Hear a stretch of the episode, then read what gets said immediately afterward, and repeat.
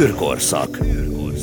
Nem sci nem ámítás, avagy magyar szakemberek az univerzum felfedezői között. A hazai űrkutatás eredményei első kézből. Köszöntöm Önöket, ez az űrkorszak itt a Spirit fm -en. Eltelt egy újabb hét, méghozzá egy olyan neves dátumot hagytunk el az elmúlt napokban, amelyet rengetegszer elmondtam Önöknek itt a Spirit fm -en. Mikrofonnál Vince Bence. Január 31-e, ez volt ez a híres neves dátum, amit én nagyon sokszor elmondtam, és nem csak én, hanem szakértőink is, akik hétről hétre itt voltak velünk. És ha még emlékeznek, akkor decemberben Ferenc Orsolyával az űrkutatásért felelős miniszteri biztossal kezdtük az űrkorszak adásait, és akkor is már beszélgettünk erről a január 31-éről, hiszen ez volt az a dátum, ameddig lehetett jelentkezni a Hunor programba, melynek keretén belül keresik a második magyar űrhajóst, aki képvisel majd minket, ha minden igaz, 2024-ben a nemzetközi űrállomáson. Úgyhogy keretes szerkezetbe foglaljuk a történetet, szintén itt velem a stúdióban Ferenc Orsolya űrkutatásért felelős felelős miniszteri biztos. Köszöntöm és köszönöm, hogy elfogadtam meg. Én is köszönöm, hogy itt lettek, köszöntöm a hallgatókat. Szóval elhagytuk a január 31-ét, lezárult a jelentkezés. Hányan jelentkeztek? 244 érvényes jelentkezés érkezett végül, és ez egy nagyon nagy szám, mert egyébként sok tízezer látogatója volt a honlapnak, és sok ezren töltötték le, és kezdték el feltölteni az adataikat, de ez egy nagyon sokféle tudásra kihegyezett jelentkezés volt, tehát azt tudom mondani, hogy ez egy magas szám. Számítottak, hogy ennyien lesznek? Nem, mert amikor az Európai Ügynökségi Toborzásra jelentkezett 170 honfitársunk, akkor úgy voltunk vele, hogy hát körülbelül ez az a szám, amit akkor úgy el, jó lenne elérni, tehát 100 fölött, és Farkas Bertalanékat annak idején 100 emberből kezdték ki, gyűjt, kiválogatni, de ez, egy, ez az, a várakozásainkat meghaladó érdeklődés, és különösen annak a fényében, ugye én statisztikákat látok, nem a konkrét jelöltek adatait, de azt látjuk már most a statisztikákból, hogy nagyon magas színvonalú életrajzok érkeztek be, úgyhogy ez már önmagában büszkeséggel tölti el az embert, hogy ilyen zsenikkel érünk egy országban. Kik jelentkeztek? Mert hogy nyilván nem tudjuk megmondani, hogy Kovács József és Margit néni, de hogyha akár a statisztikákból látjuk azt, hogy tudnánk összerakni a második magyar űrhajós, milyen skilljei, vagyis különböző pontjai lesznek? Igen, nagyon sok magas tudományos végzettségű jelentkezőnk van, tehát ez PhD fokozatokat is jelent. Nagyon sok a műszaki tudományos végzettség már eleve a beadott anyagokban, vagy pedig az orvos, talán ez a két leggyakoribb, de van nyelvész, van mélytengeri régész, vannak pilóták, hat tudományi végzettségűek, Úgyhogy tényleg szerteágazó, közgazdász is van, és nagyon örülök neki, hogy meghallották a hívó szót, hogy még ha nem is rögtön minden egyes körben, de érdemes jelentkezni, ennek minden pillanata egy élmény, amit az ember elmondhat. Már az is igen az, hogy érvényes volt a jelentkezése. Tehát azt gondolom, hogy ezek, ezek jó dolgok. És most indul majd az a kör, hogy el kell kezdeni ők közülük megtalálni az új magyar űrhajóst. Egy dolog biztos, hogy azok között, akik jelentkeztek, már ott van hogyha már a kiképzésre tértünk rá ugye félig, illetve a kiválasztási folyamat még, ami ezt megelőzi, hány főt fognak ebből kiválasztani? Mert gondolom ugye, ahogy láttuk azt Farkas Bertalannál, ugye ott sem ő volt egy személyben, hanem mindig ott volt egy tartalék, Magyari Béla személyében. Itt hány fő lesz a kiválasztott? Hát itt is az a cél, hogy őszre legyen egy olyan négy maximum öt fős válogatott csoportunk, akik igazából egy elit alakulatnak mondhatóak, mert, mert tulajdonképpen bármelyikük kiképezhető már űrhajósnak, és aztán a tréning során, már a kiképzés során is még zajlani fognak a szűrések, ami a végén eldönti, hogy ki az, aki ténylegesen fel fog jutni az űrállomásra. És talán még egy érdekességet a statisztikánál elfelejtettem, de itt mindenképp elmondanám, hogy 38 női jelentkező, jelentkezés érkezett, ez a szám, ez nekem kicsit alacsony, tehát én itt azért egy fájó szívvel nyugtáztam, hogy a, a nők, a lányok még mindig egy kicsit önbizalom hiányjal küzdenek ebben az országban, mert biztos vagyok benne, hogy egy, jó pár olyan van, jó pár olyan hölgytársam, aki akár jelentkezhetett volna is, de valahogy ő magát nem érezte elég jónak. De 38-an voltak. De így van, 38 aki... bátor hölgy ott van. Így és van. reméljük, hogy, hogy minél tovább jutnak a válogatásban. Hamarosan akkor eldől, hogy ki lesz az az elit négyes vagy ötös, ötös, tehát ki az az elit kis csoport, aki majd nagy eséllyel vág bele a kiképzési folyamatba, de akkor még ebben a négyesben, az ötösben sem lesznek úgymond leosztva a szerepek. Tehát nem lesz az köztudott, vagy hát egyáltalán senki által nem lesz ismert, hogy ebből a négyből vagy az ötből ki lesz az az egy, aki majd fölmegy. Igen, és ez azért van így, mert maga a kiképzés is egy, egyfajta módon egy szelekciót hordoz magában, hiszen a kiképzés során azért mind a fizikum, mind a pszichikum próbára lesz téve,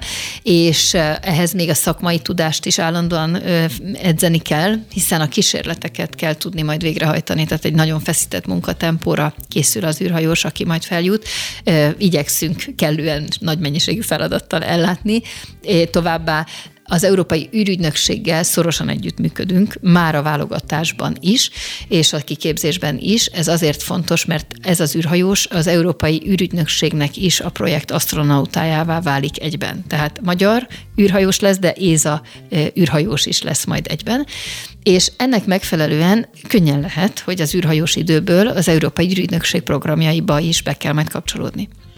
Az ütötte meg az előbb a fülemet, amikor sorolta, hogy ugye milyen területekről érkeztek be jelentkezések, és a nyelvész volt, ami nekem egy picit megütötte a fülemet. Semmiféle fajta ellenérzésem nincs, tehát én nagyon örülök annak, hogy tényleg ilyen sokrétű területekről jöttek jelentkezések, tényleg hétről hétre ezt zajkoztuk, hogy nem kell itt kutatónak lenni, nem kell orvosnak lenni, nem kell űrhajósnak lenni, hiszen valószínű, hogy az van a legkevesebb a csapatban még, de hogy bármilyen területről adhatnak be jelentkezéseket. Így van, tehát a végzett, itt az volt a lényeg, lényeg, és ebben is egy picit úgymond a nemzeti hatáskörben eltértünk a, a, az Európai Ügynökségi, vagy a, a NASA, vagy a Roszkozmosz irányától, mert ennyi mozgásterünk azért volt a kiírásban, hogy nem az érdekelt minket elsősorban, hogy papíron mi a végzettsége, legyen meg a magas, a felsőfokú végzettség, de nem ez a fontos, hogy ott milyen, hanem a nagy ugrás az most fog következni, mert azok, akik a szigorú európai ürügynökségi és amerikai pontrendszer szerint, tehát ez egy teljesen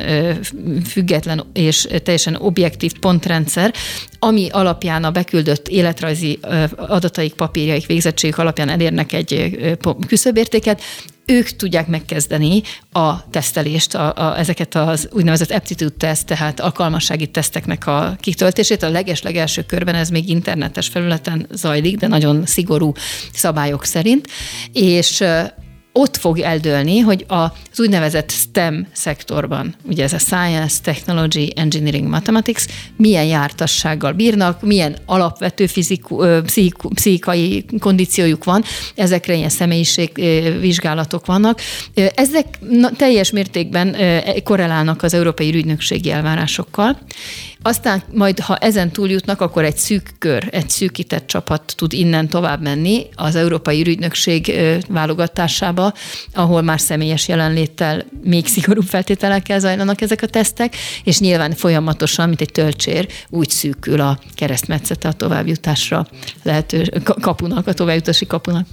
Volt még esetleg valami, hát a furcsa ezt most így kérdezni, de olyan kirívó, amire esetleg úgy önök is meglepődtek, hogy, hogy mondjuk akár egy nagyon fiatal, akár egy nagyon idős jelentkező Pozitívan kirívó. igen, tehát az, hogy van olyan, aki, akinek a, az mondjuk, az, talán nem vagyok benne biztos, hogy orvosi, de, de lényeg az, hogy természettudományos végzettsége mellett még más több ö, felsőfokú végzettsége és tudományos fokozata is van, és emellett búvár és pilóta és áthajózta az Atlanti óceánt. Én azt gondolom, hogy ezek azért olyan teljesítmények, ami miatt az ember tényleg a szívében büszkeséget érez, hogy igen, ez az ország, amiről mindig azt szoktuk mondani, hogy ez a kis ország, de azért picit legyünk a tudatában, hogyha a világ összes országát nézzük, akkor mi egy olyan közepes méretű ország vagyunk, már unióban mindenképp.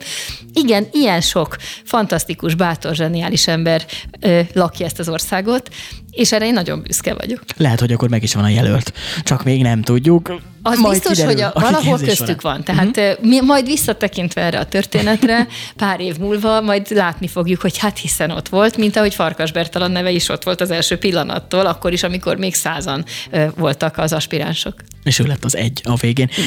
Említette Orsolya, hogy a kisország, ugye mindig ezt mondjuk, hogy, hogy kisország, de, de azért nagyon jó képzéseink vannak nekünk, rengeteg egyetemünk van, ezeken az egyetemeken tényleg világszínvonalú képzés ö, zajlik minden nap. Hát gondoljunk tényleg csak abba, hogy itt van mondjuk az orvostudományoknak a sok-sok egyeteme, tehát akár a Semmelweis, akár a vidéki orvostudományi egyetemek, és rengetegen szinte a világ összes országából megfordulnak itt, hogy az orvostudományokat itt magyar oktatóktól sajátíthassák el.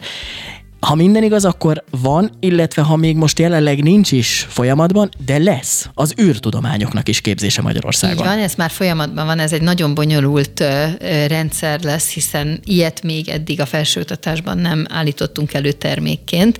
17 egyetem alakítja meg az, ezt, a, ezt a szövetséget, amelynek keretében háromfél éves szakirányú továbbképzéssel lehet már meglévő diploma mellé egy szakirányú továbbképzési papírt szerezni.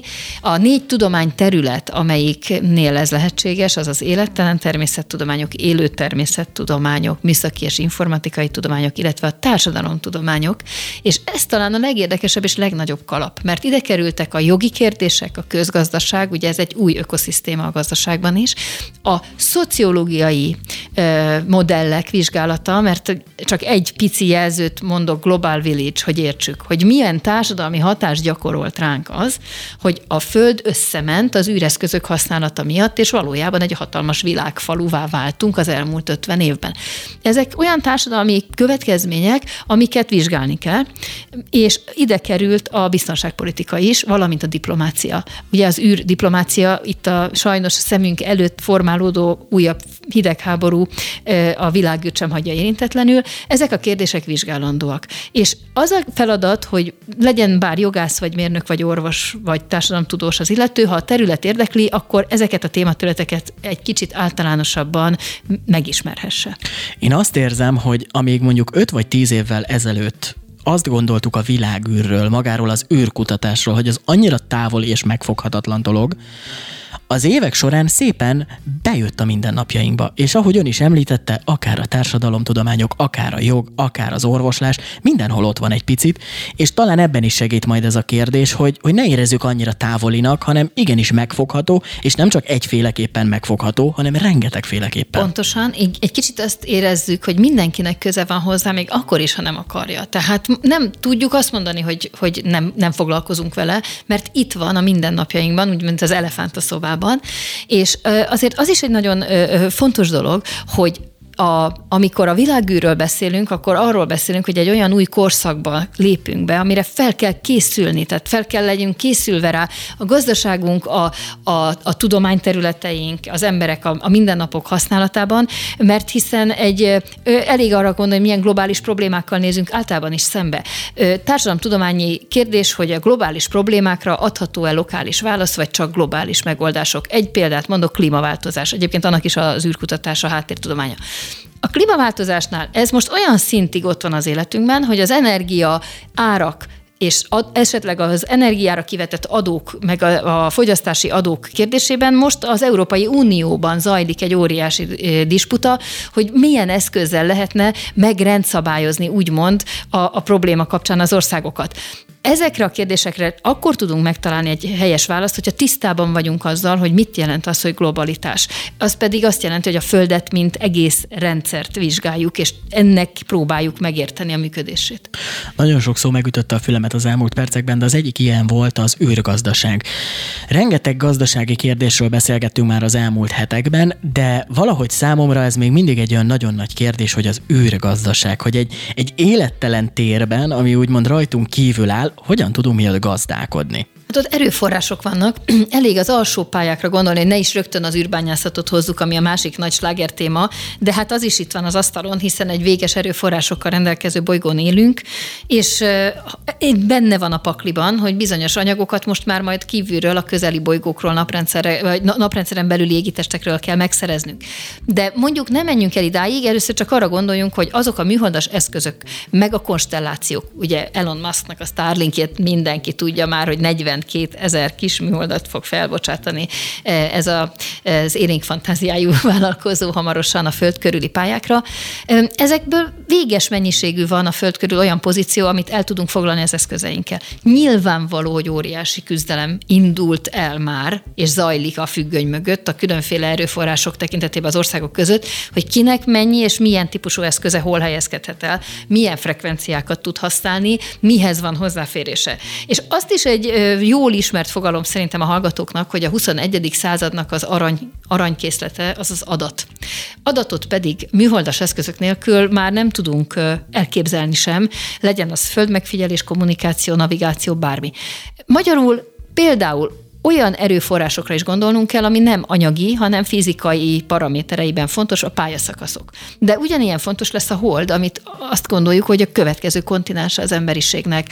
Ezekre kár azt gondoljuk, hogy ez csak más országok problémája, hiszen ha Csehországot nagyon is érdekli a hold missziók kérdése, és komoly projekteket indítanak ide, Izraelnek már a második komoly hold missziója készül, a Beresit 2, akkor azért elgondolhatjuk azt, hogy esetleg nekünk se volna érdemes ebből kimaradni maradni. Lesz magyar hold program?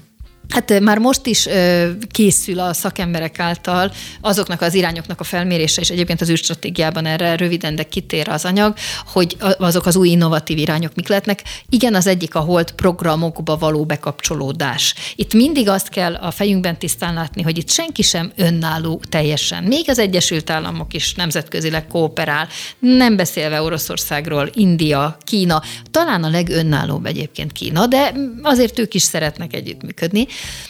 mert ez egy óriási terület, itt egy kicsit mindenki gyenge, ha egyedül van. És Magyarországnak tökéletes az adottsága, hiszen tagja az Európai Uniónak, tagja az Európai űrügynökségnek, tagja a NATO-nak, tehát nagyon sok olyan multilaterális szervezetnek a tagjai vagyunk, ami ehhez segít minket. És nagyon büszkék vagyunk rá, hogy a mi kezdeményezésünkre megalakult decemberben a V4 Space Cooperation, ami a miniszterelnöki a szinten a miniszterelnökök aláírásával induló új kezdeményezés. Akkor még az is lehet mondjuk pár éven belül, hogy a Holdra is küldünk egy magyar űrhajóst. Hát mi nagyon szeretnénk, de mindenképpen a terveinkben az szerepel, hogy most ez ne egy egyszeri küldetés legyen, ez az amerikai, amerikaiakkal közösen megvalósuló küldetés. Tárgyalunk az oroszokkal a 25-30-as időszakban arról, hogy milyen lehetőségek vannak a feljutásra emberek, tehát astronauták számára, illetve az Európai űrügynökségnél is nagyon-nagyon drukkolok, hogy legyen kiválasztva majd magyar pilóta vagy magyar űrhajós és biztos, hogy ez ugyanúgy bővülni fog ez a piac, mint ahogy a repülés is valahol először kísérletekkel kezdődött, és néhány bátor és kicsit őrült ember próbálkozott feljutni és repülni, mint a madarak, ma meg már gyakorlatilag mindenki úgy használja, mint egy közlekedési eszköz. Elérjük egyszer azt, hogy dugó lesz az űrben? Már most elértük, bizonyos értelemben, és ez is egy nagyon jó kérdés, ezt a Space Traffic Management, STM rövidítéssel találhatják meg az érdeklődő hallgatók a szakirodalmat. Óriási vita jelen pillanatban. Az Air Traffic Management, ugye a légiforgalmi hmm. szabályzás, ez egy relatíve lerágott csont, mindenki tudja, hogy meddig az övé a légtér, ott mihez van és mihez nincs joga, ki a légi irányításért felelős ország, és így tovább. Na most gondoljuk el, hogy mindezt a világűrben, ahol most, ahogy említettem már, a zsúfoltság kicsit már most nagyobb. Ha az űrszemetet is figyelembe veszem, akkor meg abszolút nagyobb, mint amit el tudunk viselni. Itt aztán napláne egy nyitott kérdés az, hogy a, a a forgalom irányítás az kinek a kompetenciája, kinek mihez van joga, van-e légtér, vagy lég, légüres tér egy-egy ország rendelkezésében, vagy nincs. Ezek olyan regulációs kérdések, ahol Magyarországnak proaktívnak kell lennie, hiszen jobb, ha már az elején ott vagyunk a tárgyalóasztalnál az aktív javaslatainkkal, mint ha mindig csak azt nézzük, hogy a többiek mit döntöttek el a fejünk fölött. Van erre valami olyan képzés vagy ösztönzési program, ahol az emberek minél jobban átláthatják ezt az egészet? Ugye említettük már az előbb az egyet egyetemi képzést, a felsőoktatási szakképzést, de bármi olyan egyéb, akár OK és vagy kisebb képzés. Igen, egyébként pont az ilyen űrjog és egyebekre már most is az NK, illetve az ELTE és más jogi karokkal rendelkező egyetemeknek van már különféle tantárgyaik indítva, de szeretnénk, ezért hoztuk létre a, például a Space Terminált, a Design Terminálnak a vezetésével, a Magyar Astronautikai Társaság nagyon aktív a területen. Szeretnénk már minél hamarabb, szinte már a, a kisiskolás, középiskolás, tehát a felső ö, osztályok közép, és a középiskolák irányában is ö, elmélyíteni a gyerekek érdeklődését. Egyébként nagyon nyitottak, tehát azt elmondjam, hogy én kisgyereknél olyannal, akit nem érdekel a világűr, én még nem találkoztam. Úgyhogy ezt fáradtságos munkával tudjuk csak legfeljebb úgy kijölni belőlük az érdeklődést, ne tegyük. Szerintem had, had érdeklődjenek. És ezért is jó, hogy a Magyarország és a világűr című könyvet ezt most már minden érdeklődő eléri, illetve az összes középiskolánknak, illetve a közkönyvtáraknak is a KKM biztosította, hogy egy-egy példány rendelkezésére álljon ingyenesen, hogy bele tudják a pedagógusok szőni a természettudományos képzésbe ezt. De a jogi kérdések ennél bonyolultabbak, tehát ott mindenképpen a jogászoknak a tovább képzésére van szükség. Ez a generalis, generalista szemléletmód, amit majd ez a háromfél év biztosítani szándékozik, azért is fontos, mert azért egy jogásznál is nem várható el, hogy alapból tudja, hogy milyen fizikai problémák vannak esetleg egy-egy szabályozás kapcsán, tehát ehhez kell egyfajta természettudományos háttértudás. Úgyhogy, és ami még fontos, hogy szeretnénk, ha ez a képzés aztán angol nyelven is elindulna, és nagyon sok érdeklődő nemzetközi partner van, az MIT-től a Nangyang Egyetemig, tehát nagyon sok olyan van, akik már most jelezték, hogy amennyiben egy ilyen képzési formához ők csatlakozni tudnak, azt örömmel veszik. Reméljük, hogy akkor ez is hasonló lesz, mint az orvosképzés, hogy tényleg tömegek fognak ide áradni az elkövetkezendő években. Hogyha most globálisan ránézünk az űrpiacra, akár gazdasági, akár fejlesztési szempontból, talán a két-három ország az biztos, hogy mindenkinek beugrik, akár Amerika, akár az oroszok, akár Kína. Lehet kijelölni egy olyan országot ezek közül, akik tényleg a top, tehát a, a, a leg, legtetején vannak, mind tudásban, mind fejlesztésben? Hát igazából a hármat el is mondtuk, akik, mert, mert attól függ, hogy milyen szempontból. Tehát vannak olyan dolgok, amikben az Egyesült Államok az abszolút listavezető, vannak olyan dolgok, amikben még ma is az oroszok, az egyik ilyen egyébként a hosszú távú fenntartózkodás, tehát ugye ők kezdték leghamarabb az űrállomásokat, és elképesztő tapasztalataik vannak. Náluk van a legtöbb rekorder, mondhatnám. Itt volt ugye az űrhajós kongresszus, és a űrhajós szövetség elnöke Oleg Kotov, ő másfél évet húzott le például fönt, vagy volt fönt, úgyhogy hatszor volt űrsétál, tehát óriási tapasztalatuk van. És hát Kína pedig nagyon-nagyon sok szempontból. Tehát nagyon furcsa dolgok ezek, ha megpróbáljuk azt mondani, ki az első, mert igazából ők mind elsők, de nyilván nem teljesen homogén az, hogy miben. Egyébként a, a kettős felhasználású területként az űr, az ráadásul mindig ott rejti magában a konfliktusokat és a, a feszültségeket is, ezt sem lehet eltagadni. És bizony például egy nem túl régi hír, hogy a kínaiaknak sikerült a világon először egy olyan eszközt kifejleszteni, egy olyan műholdat, aminek úgymond manipulátorai, tehát szerelési karjai alkalmasak arra, hogy az űrben szereljen manipuláljon, pályát módosítson más eszköznek. Na, ez sikerült is, mert annyit látunk jelenleg, hogy elment a geostacionárius pálya magasságig ez az eszköz, és ott egy, a Beidunak egy már nem működő műholdját, tehát egy kínait, ezt arrébb húzott a temetőpályára, és ö, elengedte ott. Na most ezen a ponton az Amerikai Egyesült Államokban a Space Force felkapta a fejét, teljes joggal, mert ugye ha ezt a kütyüt elhúzta, akkor amaszt akkor is, a el tudja. is el tudja. Igen. És akkor innentől kezdve indulnak a kérdések, hogy most kinek mihez van joga, ugye? Tehát ezért mondtam, hogy itt a, a biztonságpolitika, a védelem, a jogász, a jogi kérdések, hú, ez egy komplex terület. És teljesen új, tehát gondoljunk bele, hogy mondjuk a lovaskocsik idején senkit nem zavart az, hogy miről beszélgetnek a kontinens másik felén, mert nem hallotta. Egyszer majd 50 év múlva arra jár egy, egy, lantos, kobzos legenda, énekelő és vagy elénekli. Na de hát most nem ez van, hanem másodperceken belül bármilyen hírkörbe ér a Földön. Tehát ezért mondom azt, hogy egy új ökoszisztémát építettünk ki a technoszféránknak ezzel a felületével, és ezzel nekünk mélységében számolni kell. Ennek vannak gazdasági, gazdaság szerkezeti következményei, társadalom szerkezeti következményei, és hát összességében ez jelenthet áldást és jelenthet fenyegetést. Így ér véget a kör mert hogy tényleg mindenkire, de mindenkire hatással és bármiféle fajta információval kell, hogy rendelkezzen az űrkutatással, illetve az űrrel kapcsolatban. Ferenc Orsolyának űrkutatásért felelős miniszteri biztosnak nagyon szépen köszönöm ezeket az információkat. Én köszönöm a lehetőséget. Jövő héten is jelentkezünk természetesen itt a Spirit fm az űrkorszak egy újabb adásában, ahol szintén nagyon-nagyon érdekes kérdéseket fogunk majd felvetni. Itt azért Orsi már az elmúlt percekben rengeteg fontos információt elmondott, akár az űrgazdaság, meg akár tényleg a, az űri jog kérdésével, úgyhogy biztos, hogy ezekben is fogunk majd foglalkozni a következőkben. Köszönöm szépen, hogy velünk tartottak, az elmúlt percekben Vince Bencét hallották a Viszont Hallásra.